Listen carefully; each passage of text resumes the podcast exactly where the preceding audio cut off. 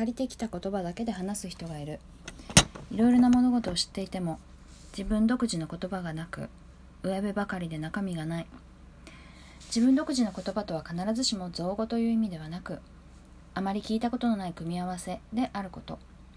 他には例え話や擬人化でもいい。そういう言葉で話す人が好きです。と、えー、この番組は違うおはようございます。トッチーです。この番組は、えー、私が過去に140文字ぴったりで投稿した文章を解説していく番組です。今日は2018年1月22日に投稿した今日の140文字というものを読みました。まあ借りてきた言葉っていう言葉自体がね よく言われることなので私が考えた言葉じゃないからそれが確かに借り物ではあるんだけど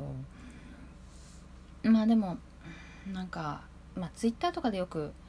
見るんだけどこうなんか「あ聞いたことあるよねそれ」みたいなことを言ってる人がすごい多いなっていう時期が一時期すごいあって、まあ、最近はまたねそうでもなくなってきた気がするんだけどそれは私のフォロワーさんとかあとタイムラインが変わってきたのかも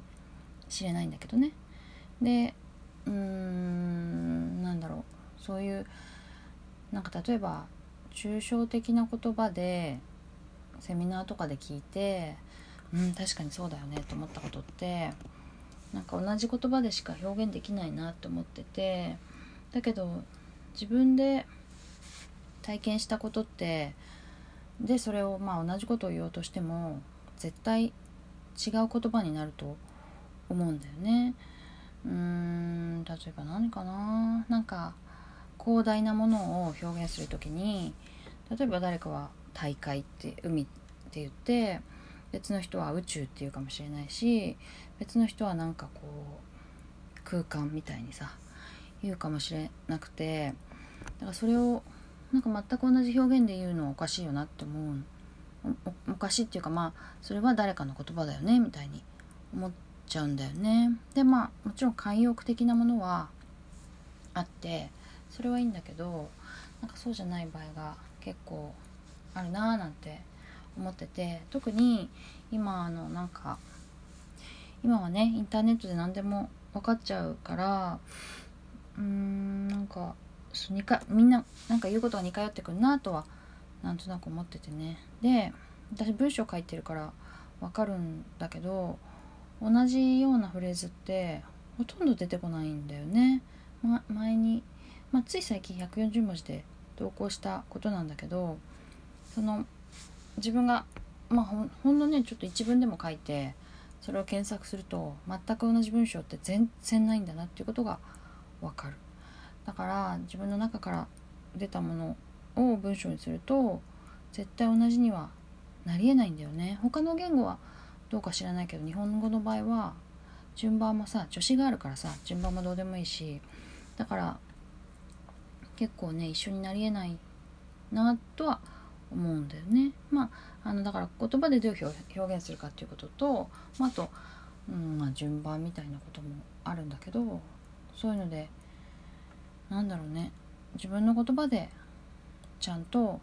話したいなと思っててそれにはまあえっと、私結構物事を説明する時って頭の中でイメージができててイメージっていうのはまあ結構立体であることが多いんだけど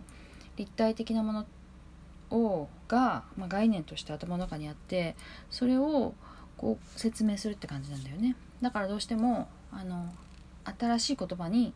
なる。ちゃんと自分の考えを表現する時は。だからでも言葉で覚えてる人とか言葉で捉えてる人は同じ言葉になるのかな。わかんないけど私はでもちゃんとこうあの理解してたら違う言葉で表現するんじゃないかなって思うんだよね。だからそんな風に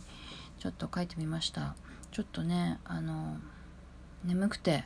頭が回ってなくてちゃんと説明できたか分かんないけどえー、っともう一回読みます。2018年1月22日の今日の140文字。借りてきた言葉だけで話す人がいる。いろいろな物事を知っていても自分独自の言葉がなく上辺ばかりで中身がない。自分独自の言葉とは必ずしも造語という意味ではなくあまり聞いたことのない組み合わせであること。他には例え話や擬人化でもいいそういう言葉で話す人が好き。ということで今日の140文字リサイクル終わりです。さようなら。